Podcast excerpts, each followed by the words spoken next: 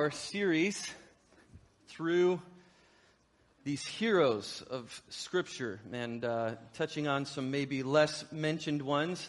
I've enjoyed it immensely so far. Um, some of you may remember, or for those of you that just moved out from under your rock, um, that uh, Queen Elizabeth passed away a few weeks ago. And uh, the, the nation of England was in mourning, and they, uh, they had the ceremonies and the, and the various things that occurred in her passing. And Hosanna is really into tracking and following what the royal family is up to. She likes to follow the, the, the princes and their spouses and former princes, I guess. I don't know. The different things that are going on, and then gossip with her sister about what's going on. And uh, I'm not so much into following the monarchy because uh, last I checked, I'm pretty sure we fought a couple of wars that meant we don't have to remember that stuff. So that's like, eh, I don't really, uh, I'm free. You know, I'm an American. I'm always free. So, but, uh, uh, but uh, the, in, within the royal family, it's interesting because it's really encouraged to marry inside the nobility. That they really want you, it's kind of frowned upon if you go outside the nobility. It's done, but they really would prefer you marry within the nobility. It's really frowned upon, especially if you go outside of country, especially if you marry an American. Not cool, man. They're not even in the Commonwealth. That's like, the, don't do that. But, uh, but um, there's like a, a, real careful, like, they want people to marry a certain way. As a matter of fact, there's a King Edward VIII, who was the king of, of England back in the early 1900s, 1920s. He was king famously for the shortest amount of time, I think, ever for a king of England. I think it was like less than a year he was king. And he, mar- he, he, he met this uh, American actress named Wallis Simpson, and he was smitten, and he wanted to marry her, but uh, it was kind of against protocol for several reasons. One of which, she was a twice divorcee, which, um, as King of, England, King of England, you are also the, uh, the, the head of the Church of England, and they don't allow you to marry divorcees. So that was kind of a no no for them. But he wanted this so bad that, remember, he is king of England. Not just, this was when the British Empire was a thing, like all around the world. He was king of it all. He gave it all up so he could marry her. And he, he became like the Duke of like Yorkshire or something, I don't know, somewhere, just so he could marry this woman so that, that he could be with her. And, and, uh, and, and, and that, was, that was devastating because they ended up having to hand the kingship down to his little brother, which technically, you know, it should have been him. So the little brother took, took uh, kingship, and then when he died after about 10 years, Queen Elizabeth became queen. And, uh, and so it's interesting how the lineage kind of passed down because um, it, it, it's really important to them to, to follow the family line, and it's so vital. And that's actually not just for England or for kings there, but actually in the ancient Near East and Middle East, as well as even modern times, it's very important family lineage. Um, the name that you have travels down through the father. A Hebrew word you may be aware of and didn't even realize it is the word Ben. B E N, Ben. The word Ben in Hebrew means son of. You've seen the movie Ben Hur. Do you know what that means? Son of her, H U R, son of her. So um, uh, Benjamin, the name Benjamin in the Bible, not many people know that. That's a prefix which means son of the right hand. So Benjamin means son of the right hand. So, so Ben is this, this meaning of, of, of, of son of. Similarly, similarly the Arabic, um, Arabic's very related to Hebrew. Um, in Arabic, it's B-I-N, bin, and you've got like Osama bin Laden, son of Laden. So this is very important to them because this is how you track who you are, your lineage, your identity. And uh, so if I were to tell you my name, I'd say, I'm Brent, son of Todd, son of Harold, son of William. And so people know, oh, you're son of, son of, son of, son of that person. So, so they identify who you are. And so this idea of succession is really important in your identity, especially when you're talking about kingly succession. What is your right to the throne? Who's your dad? Who, who do you, who is your person? So, so in, in Matthew chapter 1, the writer of the Gospel of Matthew gives a genealogy of Jesus, who would be King Jesus, right, for us. And he's expressing to them to demonstrate Jesus' pedigree, as it were, who he is. And so here's a portion of it. By the way, if on Sunday Links, if you didn't follow that, on Sunday Links, you'll see the Bible app is on there too. I, I, don't know if that was mentioned. Bible app is on Sunday Links, so you can follow along with our message there. Just scan that QR code. Jump on that with me, if you wouldn't mind. Um, also, just in your Bibles, if you like. Matthew chapter 1, verse 4, it says this Ram was the father of Amminadab. And Aminadab was the father of Nahshon. And Nahshon was the father of Salmon. And Salmon was the father of Boaz, who was, whose mother was Rahab. Boaz was the father of Obed, whose mother was Ruth. Obed was the father of Jesse. And Jesse was the father of King David. Now, this is just a snapshot, a, a snippet of this genealogy that Matthew gives. I'm not going to read the whole thing because I don't want to embarrass myself, myself with all the mispronunciations of names, and you guys just go, oh, that was hard to hear. So we're just going to do this little snapshot, this portion of it. But you'll notice here that it's there's some women's names that are listed there, and that is against normal decorum for the day. Um, as a matter of fact, in Matthew's genealogy, he lists five women in Jesus' lineage. Four of the five, we could kind of consider these women tragic figures, and they endured incredible obstacles and brokenness in their lives. Um, some of those names that he mentions are Tamar, whose story is in Genesis 38. It's a tragic story of a woman who was shattered by neglect and abuse from a family that really should have been project, uh, protecting her. There's Rahab, who was a prostitute, whose story we're going to unpack today. There's Ruth, a woman who lost her first husband to an early death and was essentially living on welfare. And there's Bathsheba, whose husband was murdered and her son died in infancy because of her husband's sin. So Matthew took special note of these women, but he also took care to note that Rahab was an ancestor of Jesus. And as a matter of fact, she was the great great grandmother of King David. So, so why would he do that? Why would he make sure to include these people in this lineage? Well, let's take a look at the story. So, I left off a couple weeks ago. We talked about the, the Israelites arriving at the promised land, and 12 spies were sent in to spy out the land. Remember this? And Caleb and Joshua came back with good reports, but everyone else said it's terrible. We're going to get killed. We're going to get slaughtered. And because of that, they were sent back in the desert for 40 years. It was a terrible situation. After that 40 years, they're back on the border of the promised land, ready to step into the promised land, step into the promise. And this is something I was thinking about this week. This blew my mind. Think about this. Everyone that gathered on the shore of the Jordan River there, no one who would cross across the Jordan River was the same people that crossed across the Red Sea. That blew my mind, except for Caleb and Joshua. They hadn't seen the Red Sea parted. So when they saw the waters held up for the, for, from the Jordan, I'm sure that was like, what?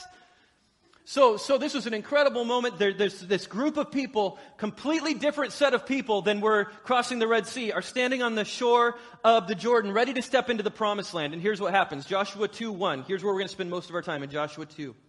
It says, So, then Joshua secretly sent out two spies from the Israelite camp at the Acacia Grove, and he instructed them, Scout out the land on the other side of the Jordan River, especially around Jericho.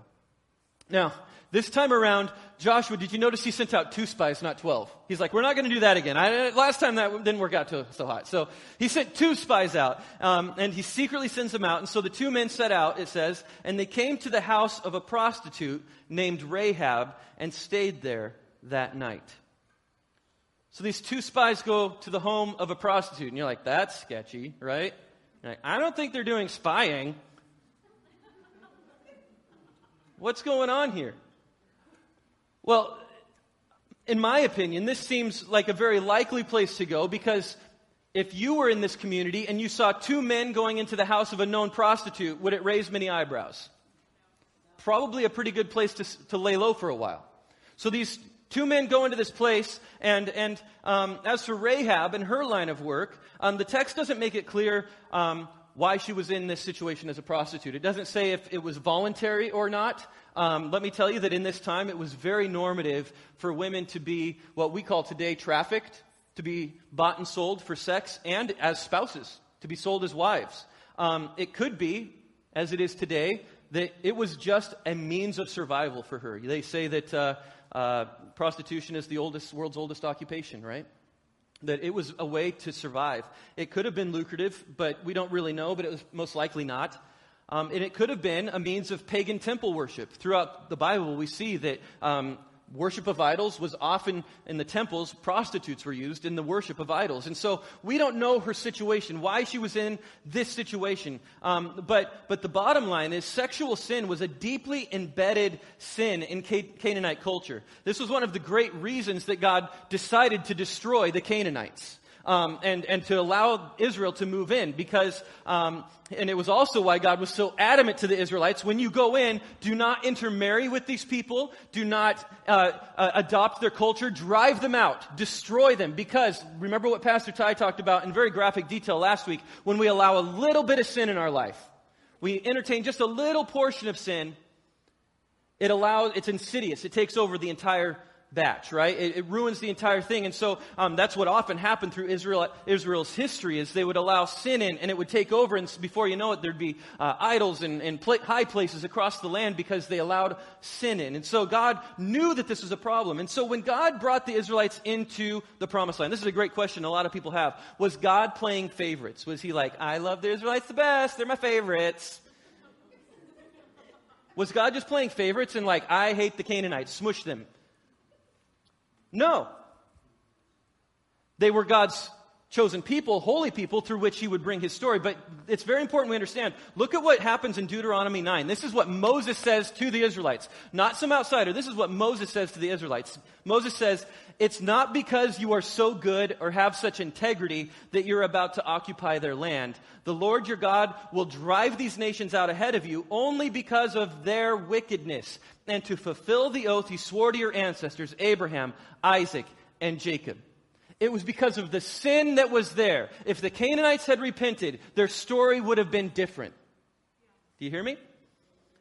In the same way, the coin is the same on the other side for the Israelites. When they sinned, when they allowed idolatry and evil and sexual sin and all these things to come into their tents, into their world, do you know what God did? He drove them out of the land. They were dispelled from the land. We know that they went to Assyria. They were taken off in captivity. They were taken in captivity to Babylon. They were taken away. So God's justice is, is, is universal. It's not like there's some sort of special thing going on here just for Israel. So, continuing our story. That was a little bit of a rabbit trail, but thanks for going down it with me. That was fun.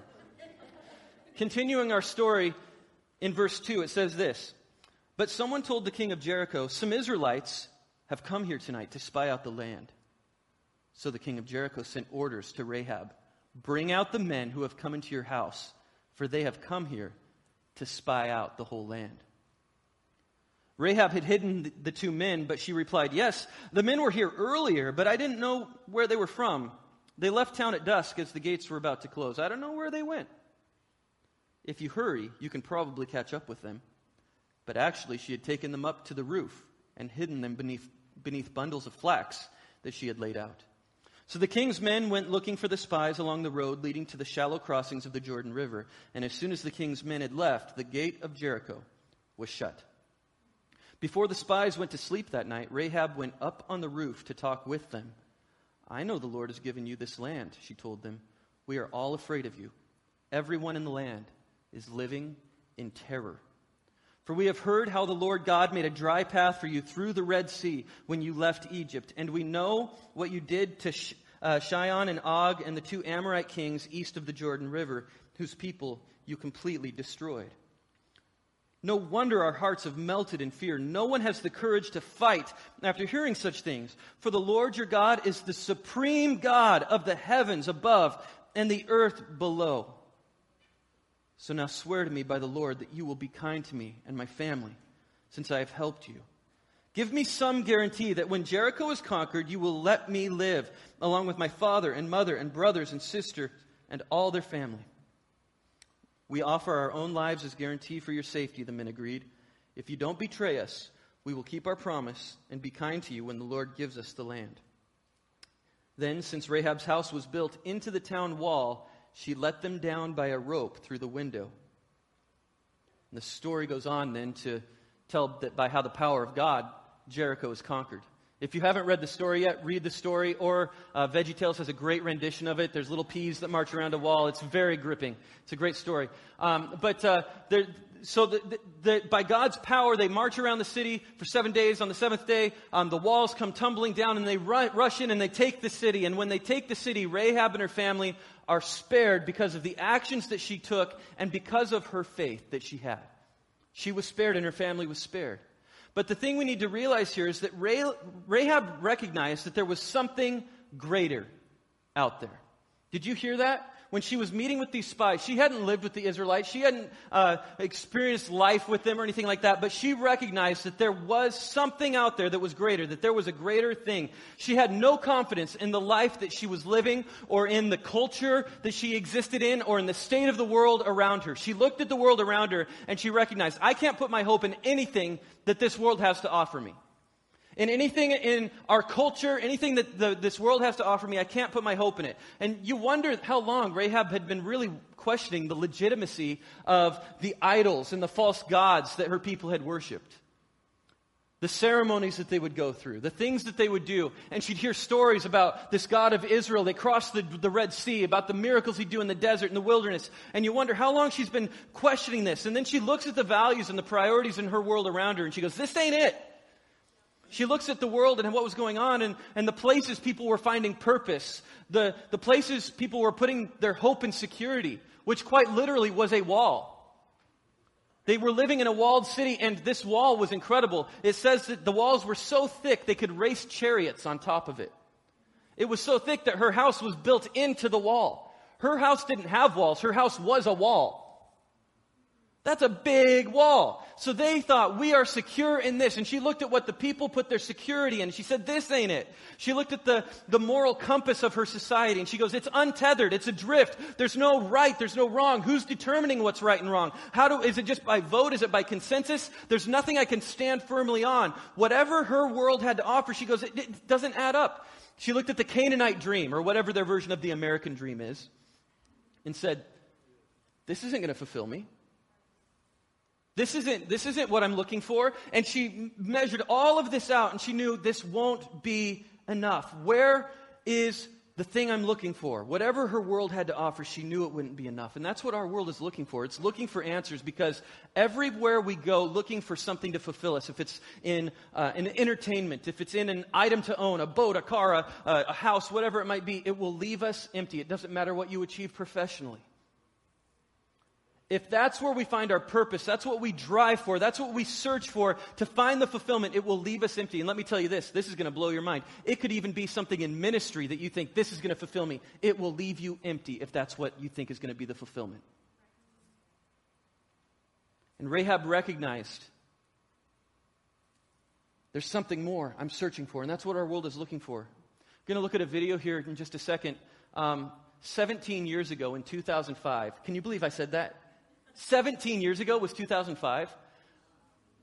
Tom Brady, the timeless one, won his third Super Bowl ring uh, with the New England Patriots when he was with them at the time. And he was, he was interviewed by 60 Minutes later that year. And this interview was really fascinating. Uh, take a look at this with me. In June 2005, 60 Minutes correspondent Steve Kroft spoke with the New England Patriots quarterback at the time, Tom Brady, about his success on and off the field. And here is what the young man at that time said about his life that surprised everyone. Why do I have three Super Bowl rings and and still think there's something greater out there for me? I mean, maybe a lot of people would say, hey, I reached my goal, my dream, my life is me, I think, God, it's gotta be more than this. I mean, this isn't this can't be what it's all cracked up to be. I mean, I've done it. I'm 27, and what else is there for me? Steve Kroft from 60 Minutes responds and says, Well, what's the answer, Tom? And Tom replies, I wish I knew. I wish I knew. This isn't just the opinion of celebrities or athletes or artists. The entire world is full of angst and searching for the answer to the question, where can meaning be found?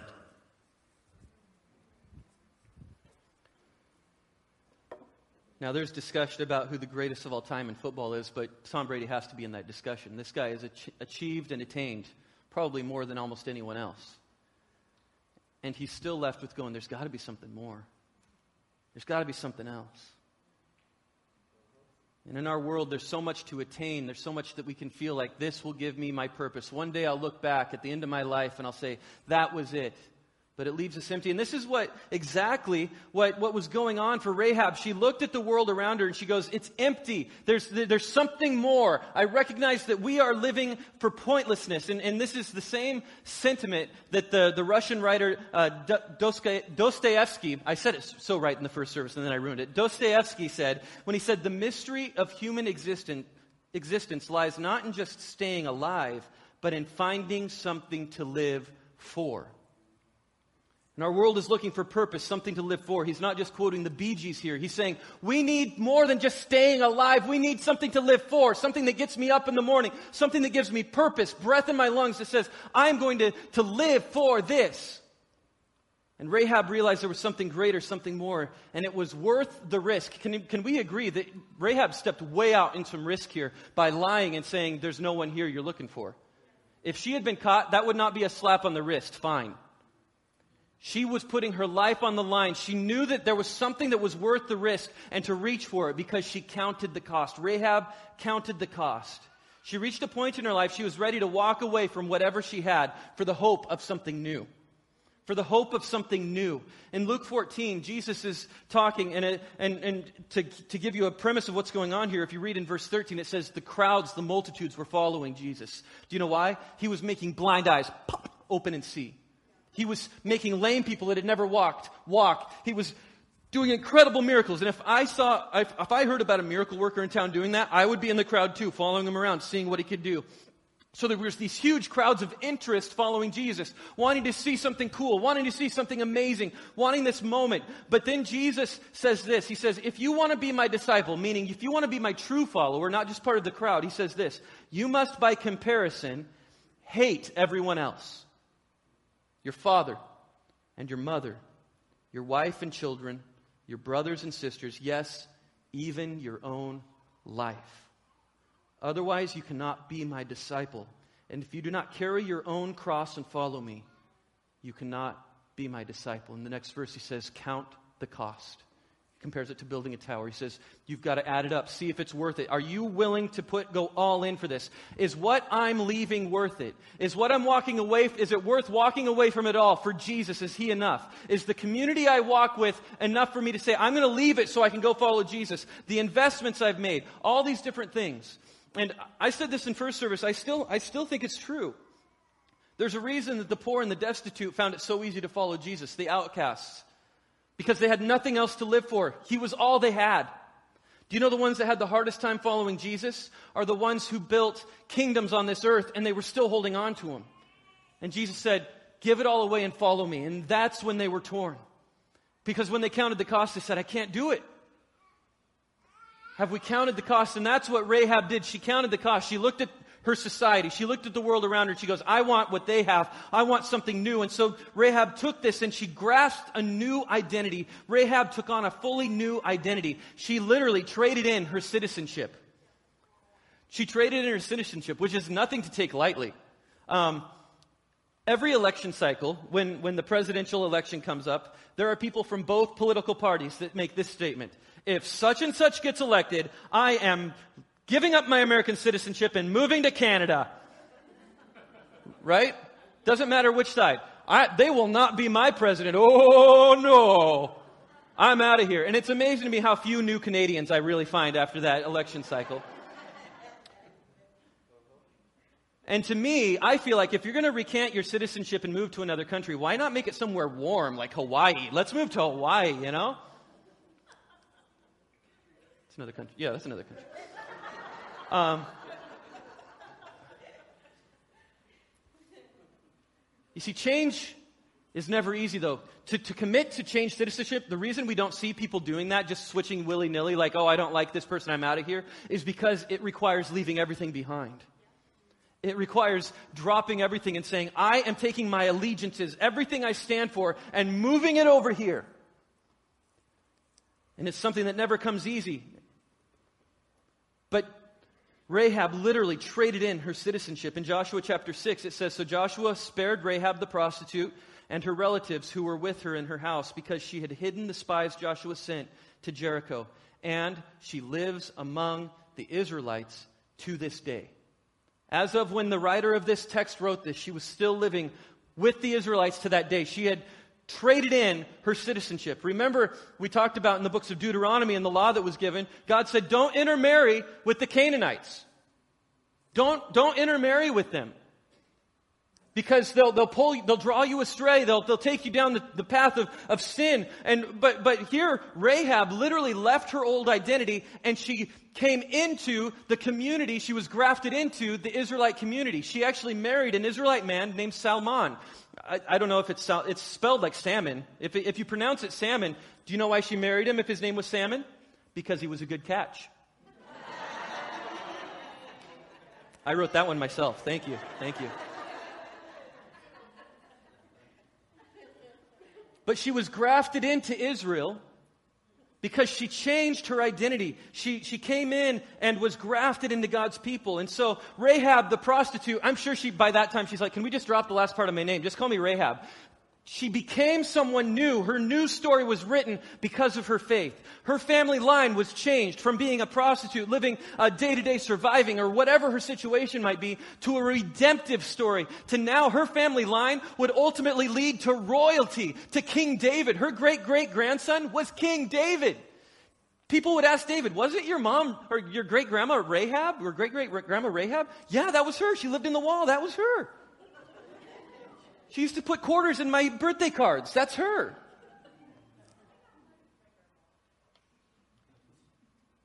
See, God is in the business of writing new stories. Rahab's story was a redemption story. She got a new identity. Not only is she listed in the lineage then of Jesus, but she's included in the book of Hebrews chapter 11, which is called the Hall of Faith. She's identified as one of the, the, the forebears of faith in the community of God that, that, that trusted God for all that he was. In Hebrews 11.31 it says, It was by faith that Rahab the prostitute was not destroyed with the people in her city who refused to obey God, for she had given a friendly welcome to the spies.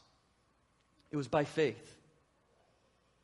And as our team responds this morning, here's how Hebrews 11 ends, though, and this is important. Hebrews 11 lists all these people after Rahab. It talks about some more people. But at the end of the chapter, in verse 39, it says, All of these people earned a good reputation because of their faith, yet none of them received all that God had promised. For God had something better in mind for us, so that they would not reach perfection without us. Meaning, these people were still flawed. These people still had their, their warts and their, their mistakes they made, just like we do. But God had a better plan in store. It wasn't that these people would just like attain some sort of level of perfection, but rather God had something better in store, and that's kingdom of heaven citizenship. Not just Israel citizenship, not just being the mother of a future king, but citizenship in the kingdom of heaven through what Jesus did for us. See, what, what the story is all about is that our past does not exclude us from the opportunity of being kingdom citizens. A great future doesn't require a great past. And I know that there's so many in this room you'd say, My past is not great, Pastor Brent. My past has some really dark things. My past is broken. I have been wounded by people around me. I have endured abuse. I've endured sexual abuse, rape. I have, I have gone through some incredibly dark valleys. And there are stories that I can't even fathom that people have walked through that are sitting in this room right now. You're sitting in a chair, and there are stories that you carry that are deep wounds. And you say, This story, is it even possible to be redemptive? And I'll tell you, yes, it is. That we serve a God who is in the business of writing new stories, the redemptive stories. He can take a future that does not have a great, uh, take a story that doesn't have a great past and write a new future. But let me ask you, does what you're living right now fulfill you, or are you still searching? Does what you're living out right now fulfill you, or are you still looking for purpose? Are you trying to find it in the world around you through, through things you can acquire, relationship statuses, affirmations? Johnny Cash said this towards the end of his life. He said, I, try, I have tried drugs and a little of everything else. And there's nothing in the world more soul satisfying than having the kingdom of God building inside of you. That guy lived quite a life. He had experienced everything you can imagine fame, relationships, substance abuse. And he said, None of it compares to having the kingdom of God that's building inside of you. So, as you evaluate the world around you, as you count up the cost, are you willing to leave it behind for the hope of a better promise? Are you ready to take on this new identity, this new citizenship? Because it means recanting the old citizenship. I'm no longer a part of that world. I'm no longer a part of that, but I'm taking on kingdom citizenship. I'm ready to step in faith into this new thing. See, the, the reason Matthew intentionally included Rahab in Jesus' lineage was because he was expressing to the people that were going to read it. He's writing this letter, telling the story of Jesus to them, and he wants them to understand it doesn't matter what your past has been. It doesn't matter what's been done to you or what you've done to yourself, what people have said about you or what you've said about yourself. You have been grafted in to the family of Jesus, just as Rahab was grafted in. You've been brought into this new family, and it doesn't matter what your past is. He knows it. He knows better than anyone else. A.W. Tozer said this. He said, Jesus Christ knows the absolute worst about you. Nevertheless, He is the one that loves you the most. And He loves you and He wants to graft you into His family.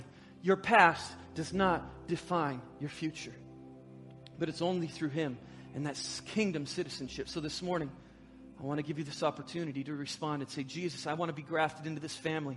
I've been searching for it in other places. I've experienced brokenness. I've experienced all these things. And maybe like Tom Brady, maybe I've even attained things and acquired things. And, uh, and, and there's a level that I'm trying to get to, but it's left me empty. And there's a void that I'm trying to fill.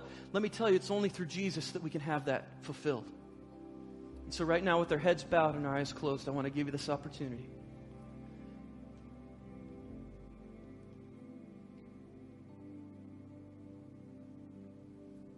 Right now, in this moment, between you and the God of the universe, He's here right now. And He's calling you.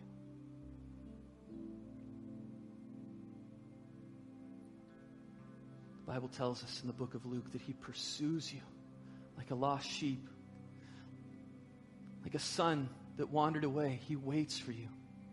He's watching for you to come home. And right now, if you've never trusted Jesus with your life and with your soul, or maybe you've been running hard and you've been running fast in the other direction, and it's time to come home. I want to invite you to that. So, with our heads bowed and our eyes closed, if you're in this room right now, you say, I need this Jesus that you're talking about to restore my story, to redeem what's been broken, what I've broken in myself, what others have broken in me. I want a new story written, Pastor Brent. That's me. I want you to raise your hand and raise it high. Raise it high across this room. Yes. Yes, I see these hands. Keep them up, keep them up. Who else joins these? Thank you, thank you. Thank you. You can put your hands down. Right now, church, we're going to pray in just a moment. And this prayer is just a response from what God is working and doing in our hearts. The Bible says in the book of Romans that when we confess with our mouth, that means to speak out that Jesus is our Lord. And when we believe it, that God raised him from the dead, that he's alive today, then we will experience salvation. So it's about believing and confessing, speaking out that he is our Lord. So we're going to pray this prayer together, and this is just a reflection of where our heart is at. So I want everyone in the room, whether you raised your hand, whether you meant to raise your hand, or you've already given your life to Jesus, I want you to raise your voice and say this with me. Say, Dear Jesus, thank you for redeeming me from my brokenness from my lost state. I believe you are the Son of God. I believe you lived a perfect life. I believe that you died for me so that I could know God. And I believe that you rose again. So from this day forward, Jesus, I make you my Lord and Savior. I will serve you and you alone. I believe you're going to write a new story a redemption story in my life. In your name. Amen. Amen. With those that raised their hands, and there was quite a few this service that said, I'm giving my life to Jesus, can I tell you, heaven is throwing a party right now. It says that there is a celebration for the lost ones that come home. We celebrate with you. It's exciting. Let me t- also tell you, it's not just a momentary prayer, but it's a decision that says, from this day forward, I'm going to follow you, Jesus. And that's discipleship. And what we want you to do is get on the path of what it means to follow Jesus now.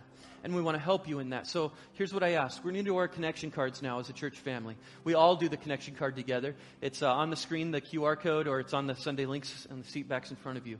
But on your connection card, will you do something for us? There's a box that says, I decided to follow Jesus. Will you mark that? Because we want to reach out to you and help you along the path of what it means to follow Jesus. We're going to get material in your hands and get you plugged into a community that's also following Jesus. It's easier to, to follow or to do something when you're going along with someone else, right? Um, what's the saying? If you want to go fast, go alone, but if you want to go far, go with someone else, right? So we are supposed to walk this life together. So, so um, I, I, encourage you, let us know that you made that decision because we want to connect you with community and get you going forward in your walk with Jesus today, okay? So mark that in your connection card. Everyone else, um, will you please let us know you, that you're here? Will you let us know what we can be praying with you about? If there's something that's on your heart, our board of elders prays every single, now it's Tuesdays, it was Wednesday, Tuesday at 6 a.m. over all of these requests. We read them together and we pray over them. Um, we are faithful to it because we are the shepherds of God's flock. We take that very seriously. So let us know what we can be praying with you about. We will agree with you in that. Um, if there's uh, uh, a praise report, those are my favorite. I love those. Let me know what God's been doing, the miracles He's been doing in your life, how He's coming through for you in amazing ways. It edifies the church. So mark that in your connection card. So we are going to play Jeopardy music for about 15 seconds while you finish filling that up, okay?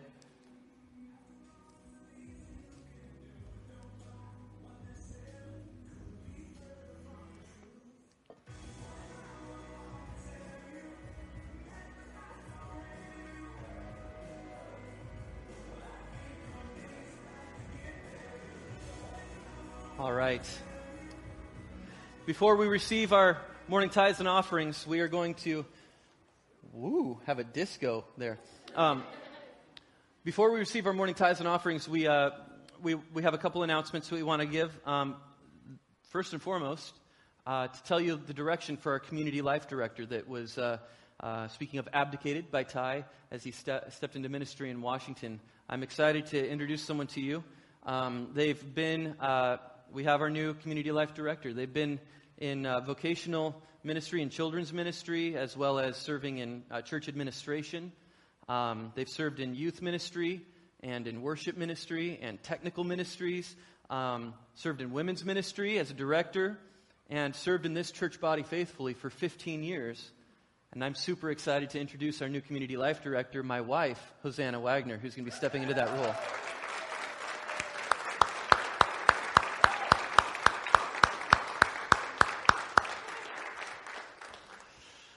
Um, I am thrilled to be able to work in a, a more formal way with Hosanna in, in, this leadership role. I think that she is just the perfect person to, to step into this role, that God has been preparing for the, her for this in many ways. She went to Bible college with me, and first of all, she went to Bible college thinking, I will never marry a pastor. It was a, a it was a uh, liberal arts school too. She was an English major. She's like, I love Jesus, but I will not marry one of his pastors. And then I met her, and I was like, Oh, yes, you will.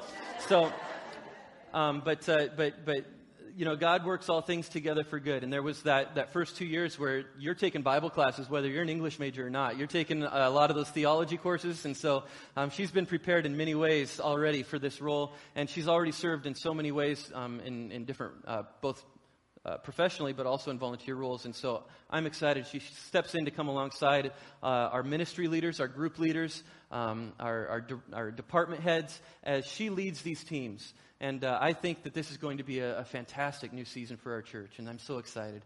So, um, can we pray for Hosanna as she she's already been here for two weeks? She was working alongside Ty as they were handing things over. There was a really nice, smooth transition.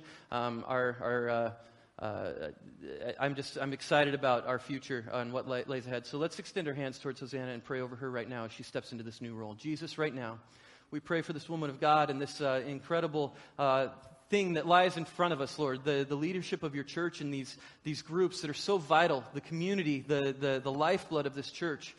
Lord, I pray that you would give her inspiration and new ways to take us as a, as a community, that this church would have new outreaches and new connection points for families and individuals, that we would see people plugged in and connected in profound new ways that we've never seen before. I pray, Lord, that you would bless her in the season ahead, that you would give her new energy, Lord, where when, when, when the, the, the seasons of, of ministry that feel tiring, that feel like exhausting, and you're the only one there, I pray that you would lift her head You'd bring people alongside her that would edify her and lift her up, that would spur her on, Lord. And we pray for a, just a profitable season in, in, in the days and the months and the years ahead. We thank you for it, Jesus. In your precious name we pray. Amen. Amen. Praise God. Praise God. Well, I'm also excited to tell you we have some other people to announce to you in the coming couple of weeks who will be joining our, our leadership team as well. But you've got to be here for that we're going to save that. So that's, uh, that's coming up. So um, we've got other people that are going to be joining our team in really exciting ways. So, so make sure you make note of that. With that said, um, we do have a couple other announcements uh, to make you aware of. Okay, so first of all, I'm really excited to get to announce that, ladies, this one's for you. Our fall gathering is coming up in just a couple of weeks. On Friday, October 14th, right here at New Life Church, we are having a chili cook off. This one's for the girls. It's like that song. This one's for the girls. Um, all women are invited. You can sign up right now or later this week, but I'd love to hear from you today using our Sunday link. So if you scan that QR code that's right in front of you, it'll there's a there's a link right there that says Women's Chili Cook-Off. All the information that you need is right there, but if you would like to or if you would prefer to fill out your connection card and let us know that way, that's totally fine as well. Some quick things. Uh, this is a this is a cook-off in its truest sense. So if you would like to submit an, uh, an entry, maybe you have like a world famous top secret family recipe that all your coworkers and neighbors just love. We want to love it too. So bring it, enter it. There will be voting and prizes will be given out. To go along with the chili, we'll have cornbread and just myriad toppings. And if you're heat sensitive, we will also have some vanilla ice cream to kind of just round it out. someone, someone let me know that they would be responsible for providing the Tums bar. So if you are sensitive in that way, we'll have some Tums available for you. But don't let that deter you from coming and inviting a friend. Uh, that's next Friday in just two weeks, October 14th, right here at New Life Church. Girls, I can't wait to see you there. It's yes. going to be a great time. And as, as lead pastor, I feel it's my responsibility to make sure that everything goes smoothly, so I will probably be there to try the chili as well. Um, I also think it's a good idea to put like the number of chilies hot things are on a little thing in front of each chili so people are fairly warned. You know, you don't know what you're stepping into. I'm just giving ideas here. I'm just kind of throwing them out. I'll be there to make sure it goes okay. But uh, uh, some other things we want you aware of. Uh, youth convention is coming up quick. It's at the end of this month, or not even all the way to the end of this month. So make sure you sign your students up, 6th through 12th grade. It's here in Eugene. Um, last week was the early bird deadline, so now you're going to pay out of the nose. Um, so it's no, it's it's 20 bucks extra to, to go to youth convention. Still very affordable. So make sure you sign your student up for that. Um, they'll be home every night because it's here in Eugene. So it's going to be a great time uh, coming up October 13th through 15th. That's really soon. Uh, deadline is the 10th, so you got to get them signed up by the 10th. And then finally, we are in week three this week of midweek equip. How many of you have been coming to midweek equip? Just yes. quick show of hands. It's been great. How about my clap? Um, something that we noticed is that as we've opened the coffee shop at 5:30 p.m. By the way, if you didn't know that the coffee shop is open at 5:30 p.m. on early. Wednesday nights, an hour early, that's happening. Our team is staffing the coffee shop, and it's great. They've got coffee and baked goods available. But we also understand that it's dinner time. A lot of you are coming right from work or right after sports team practices, and you're already picking up dinner on your way home. Come by the church. Bring it with you. Come have dinner with us. Just consider it like a great warm up period of being in fellowship. Yeah. And Pastor Brent doesn't yet know this. I tried to signal him earlier, but I'm going to say, Pastor Melissa let me know that our youth group is only less than $200 away of making their giving goal for youth convention. And so this, I know that's, that's to be applauded. Our students have been hard at work. They want, we are a giving church. We are fostering that and discipling that, and our students have stepped up to the plate. They're less than $200 away. This Wednesday night, Pastor Melissa and her team will have slices of pizza available for oh, sale. Nice. So that kind of solves the problem mm. of how do I mm. eat dinner right before midweek equip. Be here, 5:30. We'll get you fed. Yeah. It's a it's a great fundraiser. Help us back our students. They have risen to the challenge. They are answering the call. Let's send them, church. Let's send Yeah, them. well. yeah, I like it. Awesome. Um, yeah, I, we noticed on Wednesday there was like three or four families all eating dinner. We're like, we should get everybody to do this. You know, if they if if you got your family, you grab everybody, just come bring your dinner to go or whatever. We'll bring in But- tables and chairs. We and we'll bring in it. tables and chairs, set up as many as we need. So it'd be a blast. All right. Well, with that said, we're going to receive this morning's tithes and offerings. So ushers, if you'll prepare yourselves, church, if you will prepare yourselves. Thank you for your faithfulness in giving. God is good. Amen. What a great day in the house of the Lord together. Let's give with joyful hearts, with thankful hearts. This is out of response, we, right? We just talked about um, worship as response to what, who, our, what, who our King is and what He's done for us. Um, we aren't earning anything. This was already His. This is an act of obedience and response to His faithfulness. So, Lord, right now, we thank you for what you've entrusted to us. And we take but a portion of what you've entrusted to us and give it back as an act of faith that you will provide for tomorrow and the day after that. This is the first of the month. For some of us, first fruits just came in. Give us the faith to give when it's scary. Give us the faith to give when we don't always understand how it's going to work out. Show us your mighty hand, O God. We thank you for it, Jesus. In your name we pray. Amen. Let's give this morning.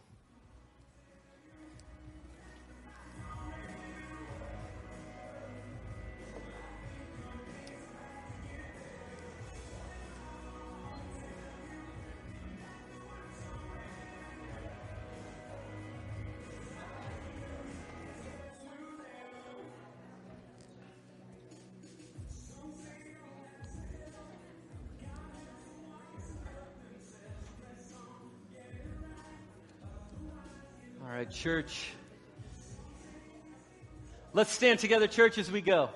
Father, I pray over your church, your people, this morning, that everywhere our feet take us, we would bring the good news, that we would share what you have done in our lives, the redemptive stories, Lord. God, I pray that you would weave new stories eh, for people that have brought great pain into this room today, Lord, that you would show your hand at work in mighty ways, that you would uh, reveal to them how you're at work that we've been missing perhaps for so much time. And we thank you, God, that you are a God that works all things together for the good of those who love you, for those who are called according to your purposes. In your name we pray.